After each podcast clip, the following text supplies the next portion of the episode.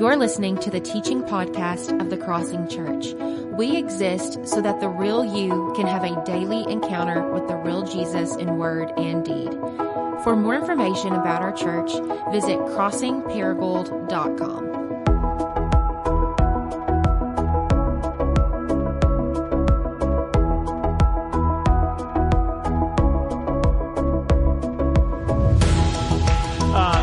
before I was a proud member of Anytime Fitness here in Paragould, I lived in Kansas City and I was for years a member of Gold's Gym in the Westport neighborhood where my family and I used to live. And if you're a part of a gym, if you're a regular at a gym, you know there's a sense of community that develops at the gym. Uh, you see the same people and faces week in and week out.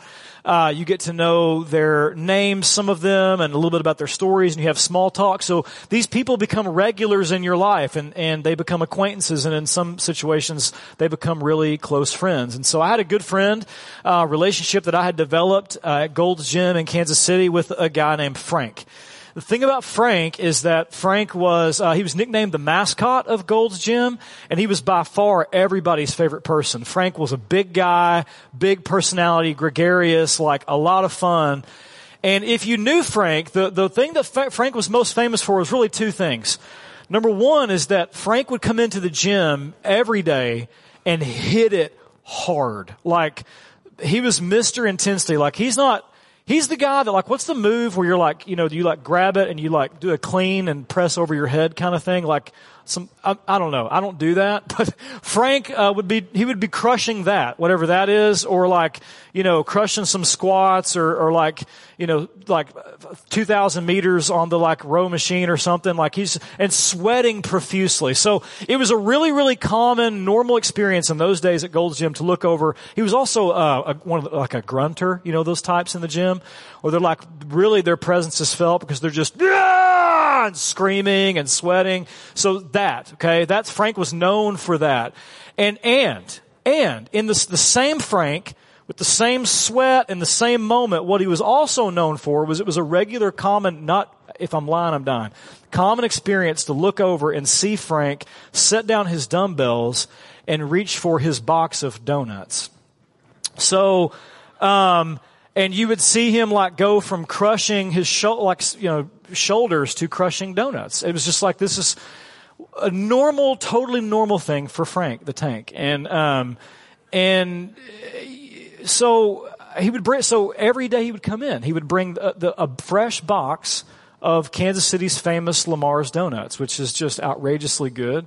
And, um, and it was just a regular thing to kind of see him over there smacking his fingers and wiping the sweat. It was, uh, quite a, quite a sight. So, I, you know, I, I wasn't used to seeing that, quite frankly. So I, I developed a little bit of a relationship with Frank. And so one day just asked him, you know, hey, Frank, like, you know, I don't see a lot of people eat donuts while they work out. So can you tell me more about that? I'd love to know, I'd just love to know a little bit more about that. And Frank paused, reflected on the question, and then gave me the most honest, straightforward, simple, yet profound answer. He said, uh, well, I mean, I guess part of me really, you know, wants to be fit and wants to be healthy and wants to make better choices in my life. But another part of me just really wants to eat donuts. So, so, you know, I kind of just do both. And, and he, he went on to talk about it and describe it like this internal tug of war where he just sort of is caught in the middle between these competing desires. And I laughed and thought about Frank. I, th- I, think about Frank often, and I used to think about him every time I would go to any time. I laughed when I moved home and I saw this. If we have a picture, yeah so this is before Anytime relocated in their beautiful new facility, obviously. But here you have any, the juxtaposition of fitness and donuts right here, side by side. And really what you're getting at with this picture is you're looking at a window into Frank's soul. This is the man's internal battle of part of me wants to make healthy decisions, but a part of me just wants to eat fried bread glazed with sugar. And, um, so the older I get, because I'm bumping up against 40 now, and, and the older I get, and the longer I follow Jesus, which is coming up on 20 years, the older I get, the longer I follow Jesus and I try to live my life running after him, the more I resonate with my friend Frank. And the more I realize that this picture is really not just a, just a metaphor for Frank's struggle. It's really not just a, a picture in a window into what's going on in his soul, but it's actually a, picture in a window of, of what's going on in my soul. Uh, and the, the kind of inner tension and tug of war that, that I live with every day. Because here's the, here's the deal. Full blown confession, truth moment for me. Um, part of me, part of Adam really wants to be mature. Um, and and part of me really wants to be healthy and wise and do whatever Jesus would have me do. You tell me what to do, Jesus. Jump, and I'll ask how high. Like part of me wants to live my life that way, but another part of me often really, really, really wants to do whatever is the opposite of that. And I see this show up all over the place in my life, um, not just in, in my relationship to nutrition, like Frank, but also like, for example, I see this show up in my relationship to money. So part of me um, really wants to be generous and a good steward with my money, but another part of me wants to be stingy with it and hoard it. Or, or that part of me wants to like spend it as soon as I get it. Um, part, this shows up in my relationship to work. Like part of me wants to have healthy boundaries with my work so that work, I guard the margins and have time for Jesus and time with my family and time to take care of myself. But another part of me wants to work all the time because I have something to prove and because there's something on the inside, some ache that I'm trying to soothe, and I'm going to, I'm going to do it with work. So it shows up with, with money, it shows up with work, it shows up um, in my relationship with other people. Uh, part of me really does want to love people, and yet part of me sometimes just wants to slap them. Uh, I mean, so raise your hand if you resonate with that. Anybody? Okay, great. Well, I mean, not good, not great, but um, but it's great that I don't feel so alone uh, in that struggle because that's a real that's a real struggle for me. I mean, how many of you had the moment, like in a, you have a, in the heat of the moment, you have a moment of madness, like of temporary insanity where you say things to somebody else and as they're coming out of your mouth, another part of you is trying to grab the words and pull them back in and saying, no, no, bro, we don't want to do this. like, we don't want to be this kind of person. You don't, you don't actually want to say those things. And this other part of you says, yeah, I actually do. I really want to tell this person what I think. I really want to give them a piece of my mind. If you could be in my, if you could hear the conversations, sometimes I just want to tell people how incompetent I think they are. Okay. Sue me. I mean, it's, it's a real deep part of me that I have. Um, and, and if you could hear the, the conversations in my head with officials and referees when I'm watching Hogs or, or the Chiefs play, it's like, and, and if you're in my living room, you don't have to guess because these things come out of my mouth, right? They, they just come right out of my mouth. And part of me really wants to say, like, this is what I really think about you. This is, and I want to let you have it. But then there's this other part of me that says, this is, no, this is not the kind of person I want to be. And this is not the kind of person I want to become. To sum it all up, the, all, all, these examples at the root of them is this, where this, this tug of war really shows up is in my relationship with Jesus. So what I'm, what I'm learning about myself is that part of me really, really wants to love Jesus with all my heart, mind, soul, and strength. But another part of me wants to love and attach to other things to numb the pain that I carry. Uh, part of me wants to love Jesus with all my being. Part of me wants to love and attach to other things for my identity and my security. Part of me wants to trust Jesus with my life. Like you take it. I trust that you can run it better than me. But you know that, you know that thing where it's like, honey, can you grab, I'm not, I, just grab my Bible. I want to try to give it to you and you try to take it. So, and I'm going to just do this and that. So that, that, part of me does that, thanks, with Jesus.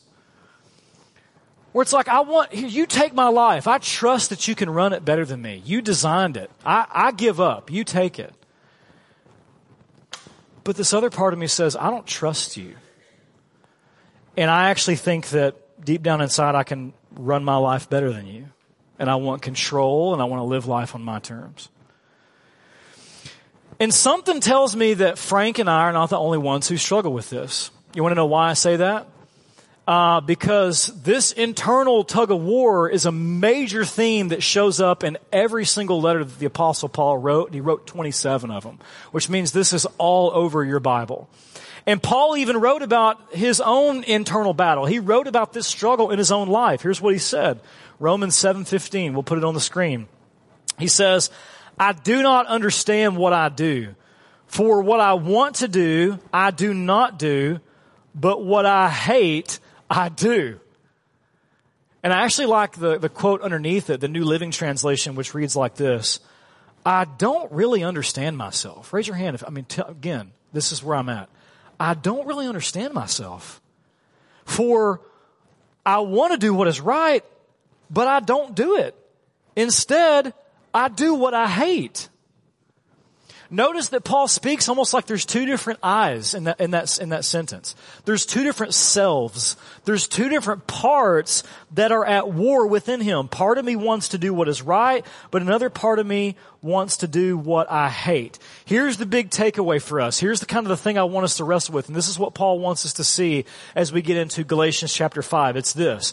Okay, at the core of every disciple of Jesus, and, and really in a sense, at the core of every single human being, there is a real war and battle that is raging in our souls. And it's not just raging in your soul, but it's raging for your soul. And here's the battle, okay? Here's the two different parts. It's a battle between our strongest desires, which is like the in the moment stuff. The, the in the moment of temptation, lusts and cravings and compulsions. It's, it's all of that stuff, your strongest desires, which are at war with your deepest desires. I've, n- I've yet to meet another human being on this planet that at the end of their life didn't want to be known for having a beautiful character. Nobody, even people that don't have Jesus, like, nobody wants to be a moral monster. At the end of our lives, we want to be known as a person whose life was marked by love and beauty and integrity in our character, a person that brought joy and peace to, to our relationships. Like, there's a war taking place between that part of you that longs for that kind of transformation and this other part of you that gets in the way with that and just wants what it wants right now in the moment. Consequences be damned. It's a war in your soul for your soul. On that note, here's what I want to do. I want to jump, y'all with me? I want to jump into Galatians chapter 5 and I just want to walk through it and I just want to ask two helpful questions to help us engage with this internal conflict. Okay, question number one, why do I have these competing desires? What is going on inside of me? And then question number two, as disciples of Jesus, how do we resist our strongest desires and live into our deepest desires to become the men and women that God created and intended us to be? Okay, those are the two questions. Question number one, why do I have these competing desires? I'm glad you asked because Paul answers it for us in Galatians 5, starting in verse 16 and 17. So look with me. He says this, walk by the Spirit and you will not gratify the desires of the flesh. For the flesh desires what is contrary to the Spirit and the Spirit what is contrary to the flesh. Pay attention to this. They are in conflict with each other so that you are not to do whatever you want.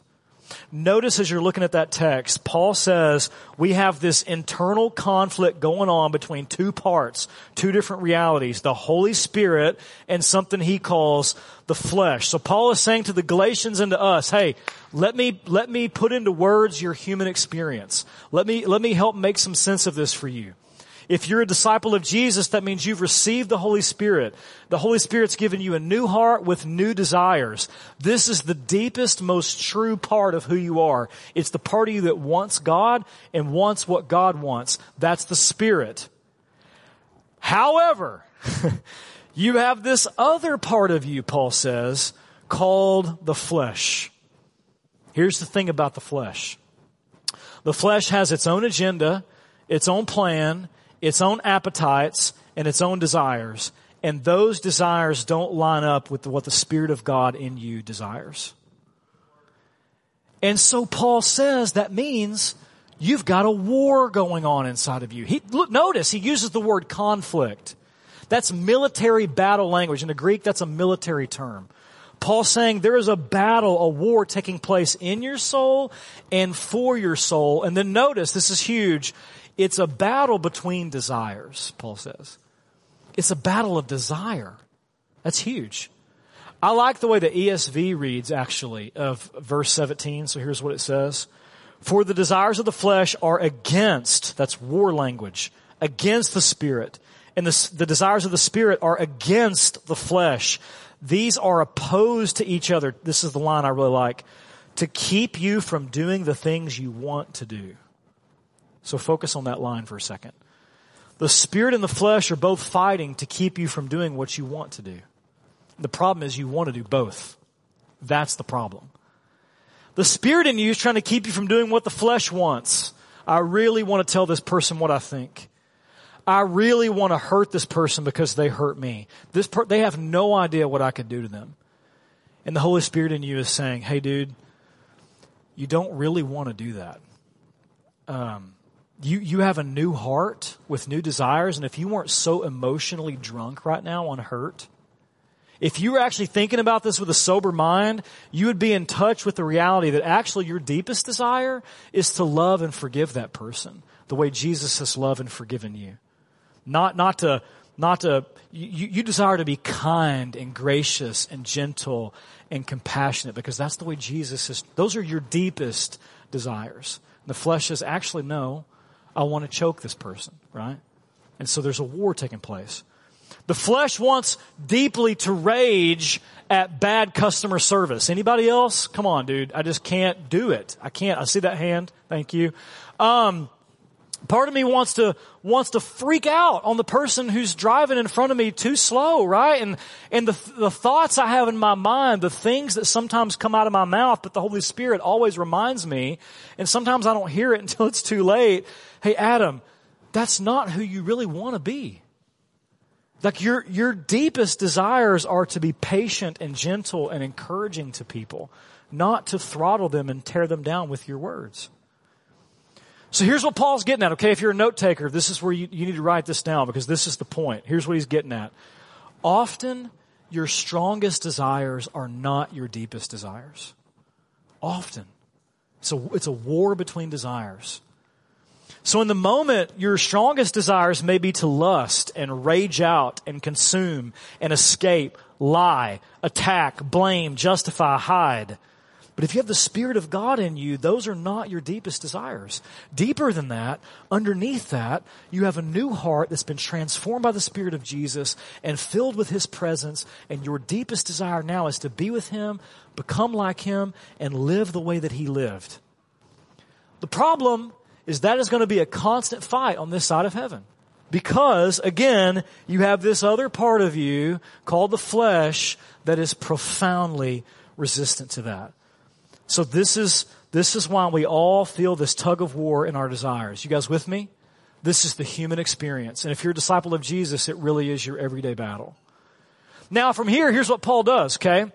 From here, he gives us some practical examples of how these two operating systems show up in your life. You have two operating systems, the spirit that motivates you and wants what God wants, the flesh that wants whatever it wants. And Paul now says, let me put this on the bottom shelf and on the ground for you and show you some real practical examples of how this shows up in your life and in your relationships. And first he starts with the flesh. Look at verse 19. Paul says this, the acts, or maybe your translation says the works of the flesh are obvious. Now, let's, let's stop right here. Just put your finger there and I want to focus on that word flesh that's, that's emboldened on the screen. I want to unpack this word for a second because we've been talking about it, but we've yet to define it. What is, what is the flesh exactly? Okay? What is this thing in me that just wants what it wants? What, what is it? And to get this, we have to understand that when Paul talks about your flesh, he's not talking about your physical flesh. So what he's, what he's not saying is your body and your biological desires are bad and at war with the Holy Spirit. We don't have time for, for a lecture on this, but that's actually a heresy that's been condemned throughout church history called Gnosticism, where, where the material world is bad. You know, Jesus forever joined his, bo- his, changed his nature and joined it to a human body forever. And the resurrection proves that he cares deeply about your body, the material world. End of that sermon, okay? The point is, that's not what Paul's talking about. When Paul talks about your flesh, some, some translations, uh, your translation might read sinful nature. That's what Paul's getting at. Here's my working definition, okay? Your flesh, I'm going to give you three definitions. This, this is mine. Your flesh is the part of you that is bent on self-protection and doing life apart from God because it's too afraid and too prideful to trust. That's your flesh. I really like the way Pastor Jon Tyson defines it. He says, quote, this passage is defining flesh as those parts of ourselves and the systems they create that exist in rebellion to God and seek to function as coping mechanisms to keep us from depending on God. I really, really like that definition. We're going to come back to it in a second. Or I like the way my friend Rich Plass says it. Quote, the flesh is a taking and defending posture rooted in a mistrusting soul. Just put your eyes on Rich's definition there for a second. Here's what I want you to notice. What I want you to notice about that is notice how the flesh cannot do relationships. The flesh can't do, the flesh, the, the flesh is allergic to relationship with God because the flesh is allergic to trust. It can't trust. The flesh can't have a relationship with God because it won't trust God. It trusts in its own coping mechanisms to, to get by in life without God. Notice how the flesh can't do relationships with other people because instead of giving and receiving, the flesh only knows how to take and defend. And I'm telling you, this is not the life that the deepest part of you wants. Because it's not the life that we were made for. There's something deep inside every human. Okay, even if you're watching this or you're in this room and you're not a follower of Jesus, and I'm so glad you're here, there is still something in you that theologians have called an echo of Eden. It's a deep, deep part of you that you can't deny that, that, that goes back to your original design and the life that you were made for. And, and it says, I don't want this life. I'm built for connection and communion with my creator. And, and the first time you ever see the flesh show up on the scene and, and interrupt and hijack our lives and our relationships is you go back to Genesis 1 and 2 and you see that human beings were made for constant connection and communion with God. And the, the source of love and out of that connection, we were designed to live in the overflow of that, to love and serve one another, and to, to, to live in, in harmony and at peace with the rest of creation.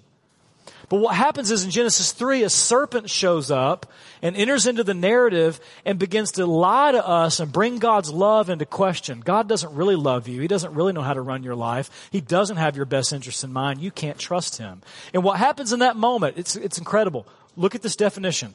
What happens in the moment is the moment we, we break trust with God, His love comes into question and we decide not to trust Him. The very first thing we do out of a mistrusting soul is we take.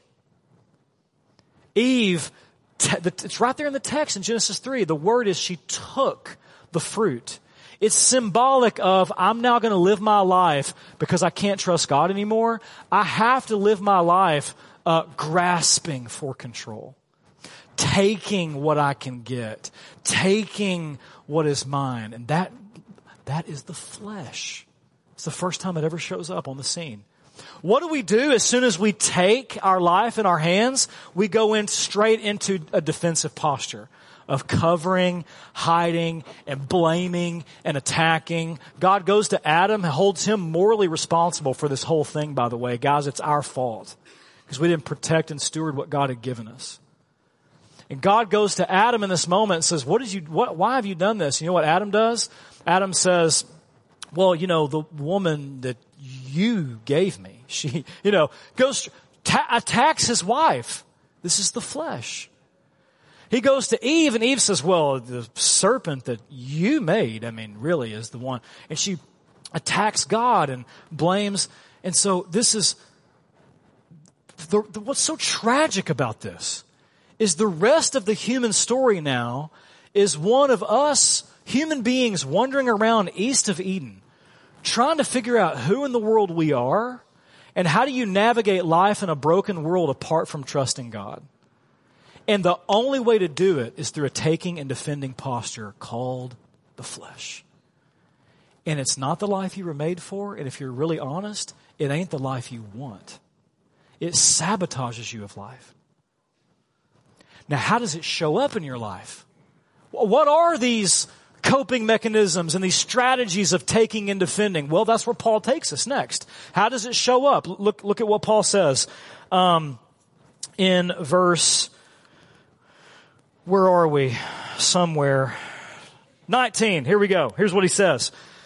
The acts of the flesh are obvious. It's real obvious uh, in the digital age. But here's, here's what he goes. Sexual immorality, uh, impurity, debauchery, idolatry, witchcraft, hatred, discord, jealousy, fits of rage, selfish ambition, dissensions, factions, envy, drunkenness, orgies. And notice he says things like these. I would underline that. Here's what's important to notice. This is not an exhaustive list.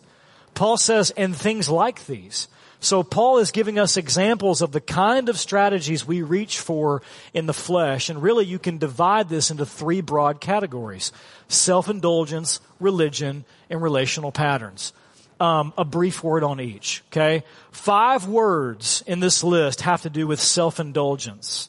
A lot of it around sexuality. This is a real easy strategy for the flesh to reach for. Is it'll, it'll hijack your sexual, your sexual desires and your sexual makeup and distort it and use it for its own purposes because it doesn't trust God with, with its life.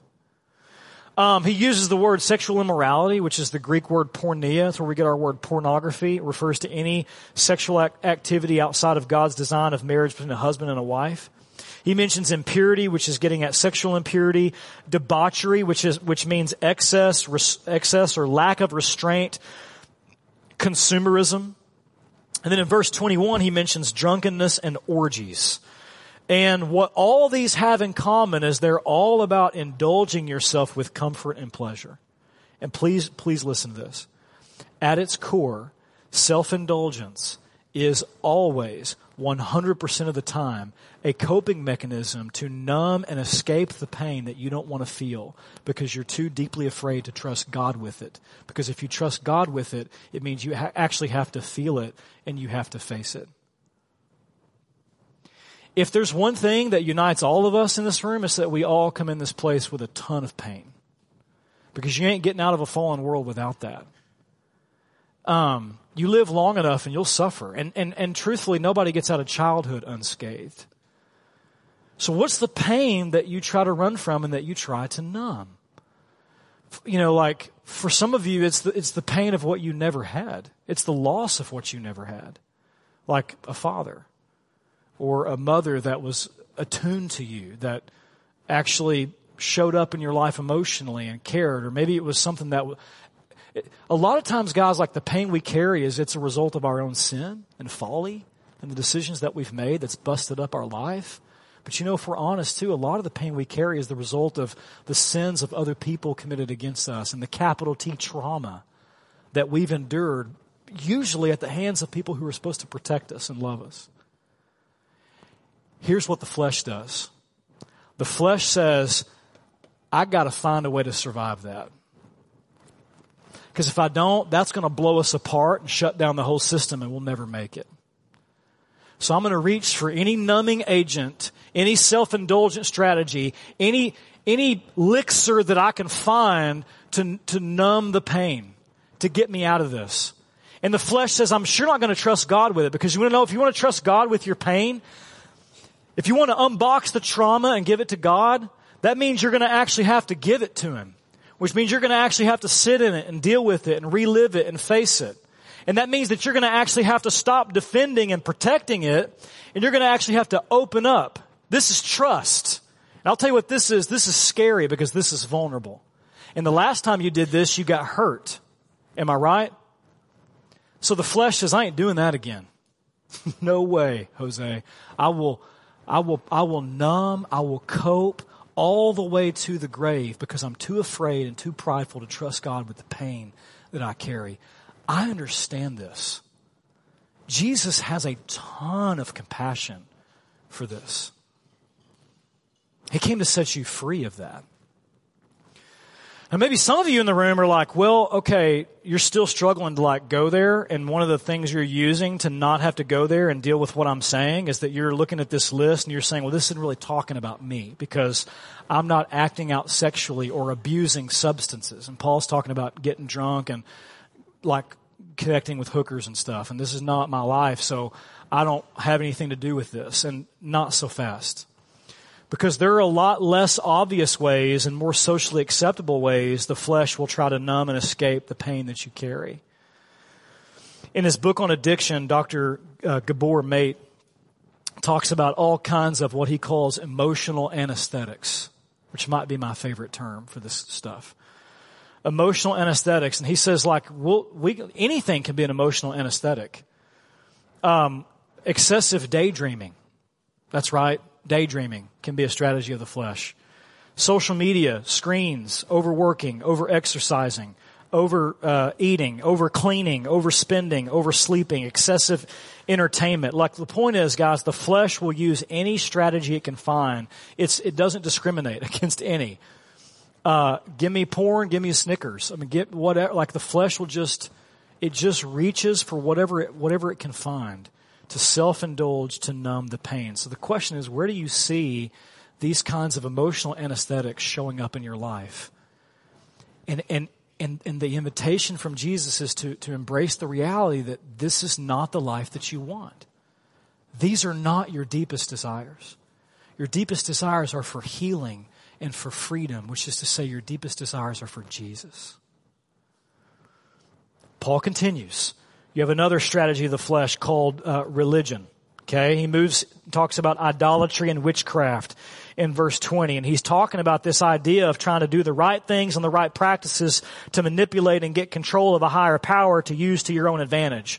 And don't just think about pagans because he's talking about witches. Think Pharisees who uh, were super religious, good, moral people, churchy people, the kind of people who are in church every Sunday, who know the Bible, who do all the right things, who look really clean and pristine on the outside, but meanwhile on the inside they're dead because all they want is control. And on the inside, they're really just using their religion and their moral performance to put God in their pocket so that He owes them. So that in the end, they can say, the flesh in them can say, whatever I receive from God, I deserve. I, I, I earned. None of this grace stuff. The flesh doesn't know what to do with grace. It doesn't speak that language. So see, the flesh is sneaky, man. The first list is like the younger brother who's out slopping with the pigs and like doing hard drugs and like sexually broken and stuff. But, but the flesh, here's the thing about the flesh. Let me put, let me say it like this. Sometimes the flesh's strategy is not to make you look bad. Sometimes the flesh's strategy is to make you look really, really good. This good moral record, and I get it, because like as a kid that grew up in church, that went off to Bible college, then went off to Bible seminary, then became a pastor, I'm very, very familiar with this strategy of the flesh.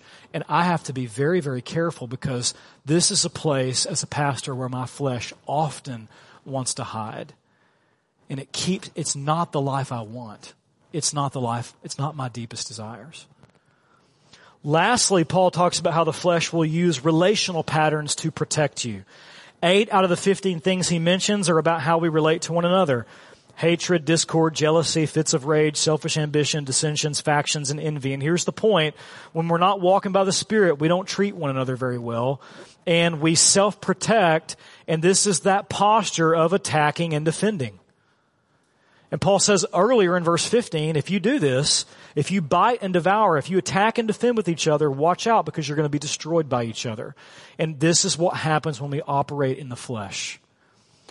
And I think we're living in a cultural moment where this particular strategy of the flesh has been really highlighted and exaggerated because we're living in a cultural moment where every, everything now is a dividing, polarizing issue. There is no such thing as tolerance anymore.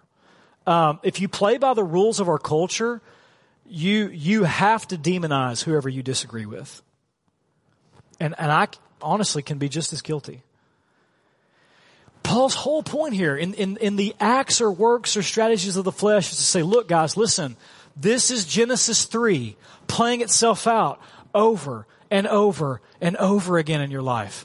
This is the taking and grasping at control, the self-protection and defending and attacking. This is the covering, hiding, and blaming. This is the patterns of the flesh showing up over and over in your life and they're destroying your life. Paul actually says in verse 21, they will keep you from experiencing life with God in His kingdom.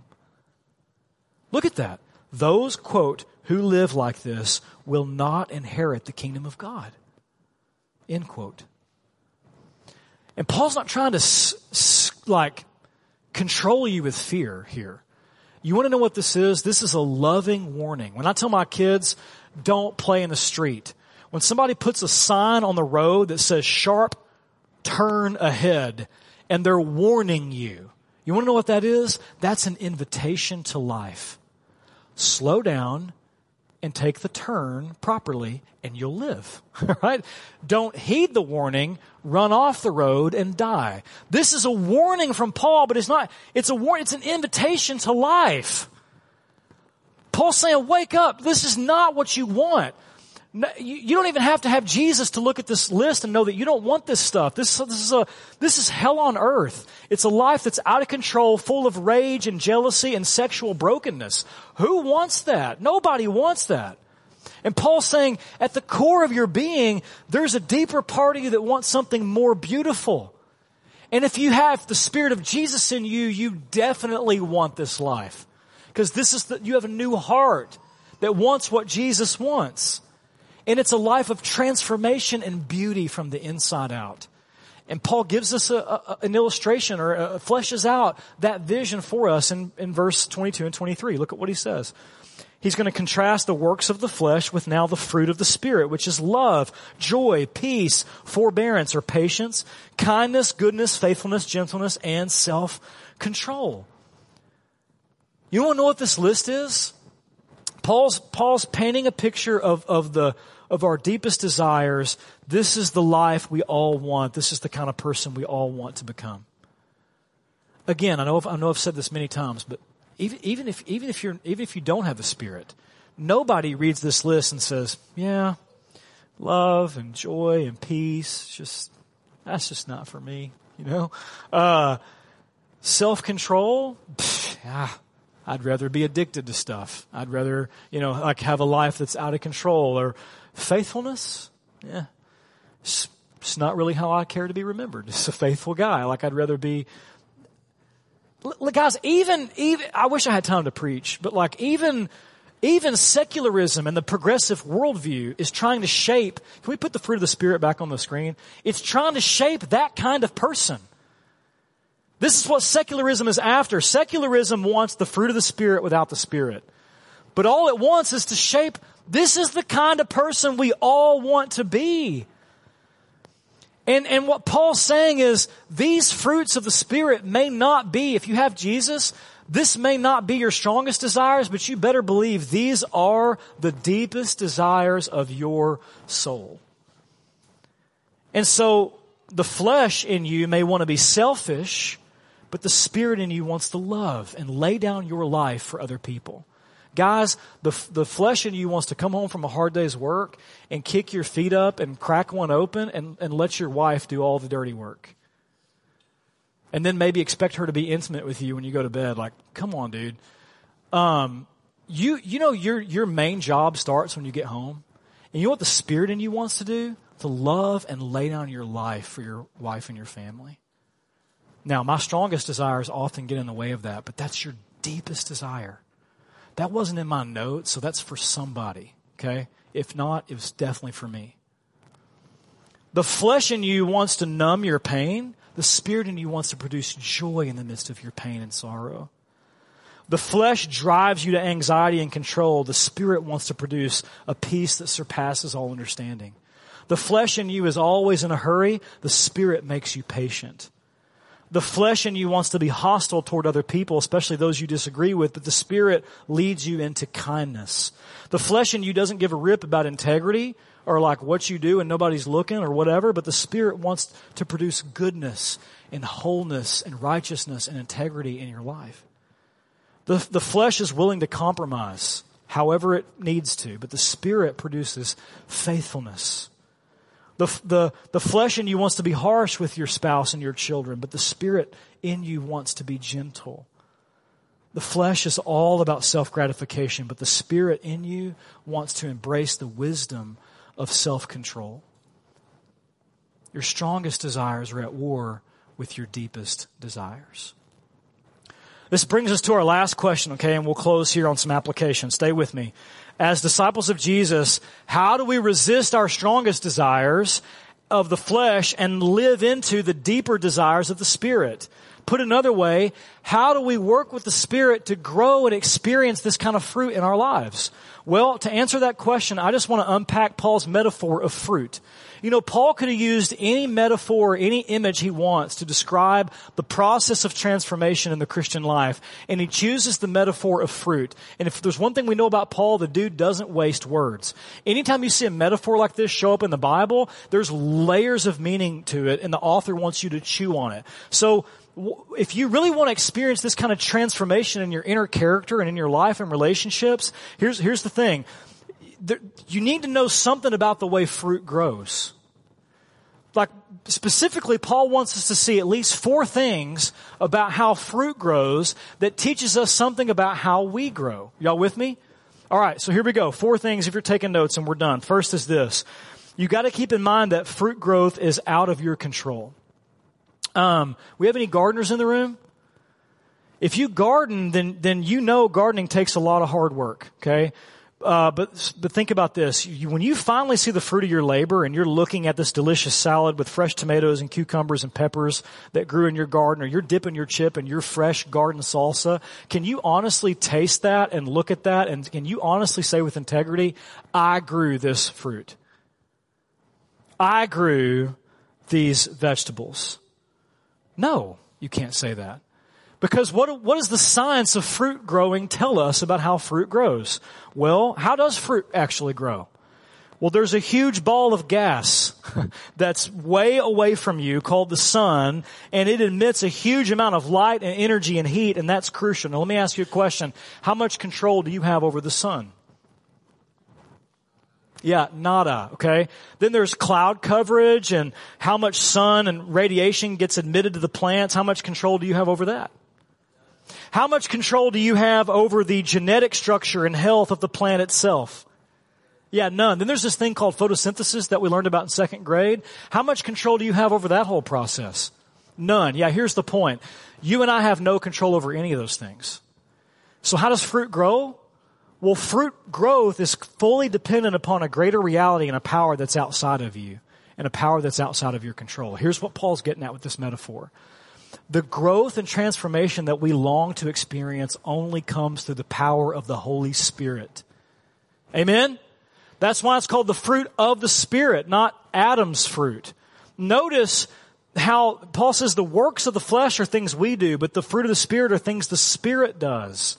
Sometimes we read this list and we think Paul's given us a list of commands. Okay, love. Okay, Paul's telling me I need to be more loving. I need to try really hard to be more loving. Joy. All right. I need to try to be a more joyful person. Patience.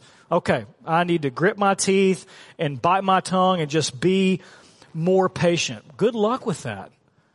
The problem is that all of the, all, that's just, those are strategies of the flesh. Because that's all about willpower, not the Spirit's power. We live in a self-help uh, culture that is making billions off of us, telling us that through, if you just have enough self-help, you can actually transform your life. Get all the right information and adopt the right strategies and all that, and you can have top to bottom, inside out, make yourself a whole new person. Well, the problem with that is it's all dependent upon willpower. There's one thing we know about willpower, you have a completely finite source of it, limited resource, right? So that's why, you know, it runs out. For me, usually around 11.30 a.m., it's gone, right? And by the time I get home, the end of a stressful day, it's really hard to keep some things under control, right? So, Paul's whole point here is like, if you really want to change, you need access to a greater power that's outside of you. How do you get in touch with the power of the Holy Spirit? Here's what's mind blowing. If you've trusted in Jesus, the outside power source has come and made his dwelling on the inside of you. So the Holy Spirit's now closer to you than you are to you. And if you really want to change, you have to, it's this process of surrender of like, I, this is out of my control. If, if the Holy Spirit doesn't show up for me, I'll never become this kind of person. Are y'all with me? Okay, it's out of your control. Now, having said all of that, let me say this. When it comes to experiencing the fruit of the Spirit in your life, the Holy Spirit does all the heavy lifting, but that does not mean that you and I don't have a role to play. So here's what Paul's getting at brilliantly with this metaphor. While it's true that fruit growth is dependent upon a higher power, a true farmer and a good gardener doesn't sit back on the porch and say, I'll just let the sun and photosynthesis do all the work for me. Like a good, a good gardener knows that fruit growth is hard work. So when it comes to our growth, we're called to do the work of a gardener. A good gardener cultivates the soil and provides a, a hospitable environment where the, where the fruit can grow. So here's the, here's the application for us. What are you doing to cultivate the soil of your heart and create a hospitable place for the Holy Spirit? Like you, you can't control the sun, but you can pull the weeds. You can plant seeds. You can water. You can wait. You can love. You can tend. You can prune. You can care, all working toward a harvest. So what are you doing to seed and water your heart with the truth of the gospel? What, what are the weeds that you need to pull and the boundaries that you need to put in place to protect the fruit that the Spirit's trying to grow? Like a, a good gardener knows that fruit is always vulnerable to attack. You got all this fungi and the soil and insects and rodents and stuff that threaten to destroy the crop. So to tease out the metaphor, like where do you need to spray some pesticide? Where do you need to put up some chicken wire to like guard some boundaries, okay? To guard and protect the fruit that the spirit, because the flesh, the flesh wants to come in and sabotage it every time. So maybe for you it's a, it's a, it's a habit you need to kick. Maybe it's a boundary with another person, a boundary with how you relate to food, drink, money, work, sex, your phone. Guys, if, if your smartphone is, is like killing you with porn, then get a flip phone. That's, there's some chicken wire for you. Okay. You're welcome. Do that.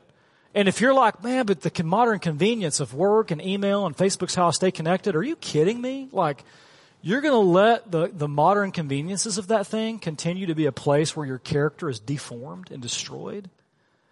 Put up some chicken wire, dude. Like, spray the weeds. Get in DNA. Confess your sin. Like, listen, take care of your soul. It's the only one you have. And it's hard work, but if you do it, listen, the harvest is coming. Third, I hope this is not the case, but maybe at this point you feel defeated and you're frustrated and you're like, well, here's the problem is I'm doing all those things, okay? I'm doing the hard work, all that stuff. I'm, I'm working, I'm waiting on the Spirit, but I just don't see the fruit. I don't see the fruit that I expect to see. And I just want you to know I feel, personally feel this way all the time. Um, Paul wants to encourage us with this metaphor by reminding us, though, that fruit growth is slow. Slow. It's a gradual process. It takes time. And some of you are like, how is that encouraging? Well, it's hard for us to swallow that in our fast paced world of instant messaging, Wi-Fi, next day shipping, Amazon Prime and all that because we want it all. We want it all right now. But the thing, here's the thing I know about character, even in my own life, is you can't microwave character and you can't pray for it and it's like dragging it into your cart, hitting complete purchase and then next day you have it. Like I'm going to pray for it and then boom, I've got it. Like it doesn't, it doesn't work that way. It takes time. It's something that has to be grown. The great C.S. Lewis says it like this. If we let him, meaning the Spirit, he will make the feeblest and filthiest of us into a God or goddess. Talking about restoring the image of God in you a dazzling, radiant, immortal creature, pulsating all through with such energy and joy and wisdom and love as we cannot now imagine. A bright, stainless mirror which reflects back to God perfectly, though of course on a smaller scale, His own boundless power and delight and goodness. The process will be long and in parts very painful, but that is what we are in for, nothing less. Fruit growth is slow and parts of the journey will be painful. And some of you are feeling that right now. You feel like you are grapes in the wine press and you're just being crushed. But God is making something more beautiful. Some of you feel the blades of the, the, the, pruning, like you feel the cuts and you feel like you're, you're bleeding out. But what my horticulturist friend likes to tell me is that when a branch is cut, it forces the branch to draw deeper upon the life of the vine than it ever has had to before. And that, that brings me to my final point, which is this. True and lasting fruit growth only comes through abiding. Jesus says this in John 15, 5. I'm the vine, you're the branches. If you remain or abide in me and I in you, you will bear much fruit. But apart from me, you can do what? Nothing. So this is the secret ingredient to bearing fruit. I mean, how do, how do we experience deep healing and transformation and freedom from all the patterns and coping strategies of the flesh? It's through abiding in Jesus. Or to use Paul's language from Galatians 5, it's walking by the Spirit. Here's what that means. To abide in Jesus or walk by the Spirit, saying the same thing, it's living this life of constant surrender, of constant coming to the end of yourself, embracing your neediness, embracing your weakness, getting to this place where you embrace the reality that you never ever graduate from your need for Jesus. Because apart from Him, you can do what? Nothing. You know what that means? Jesus is your only hope.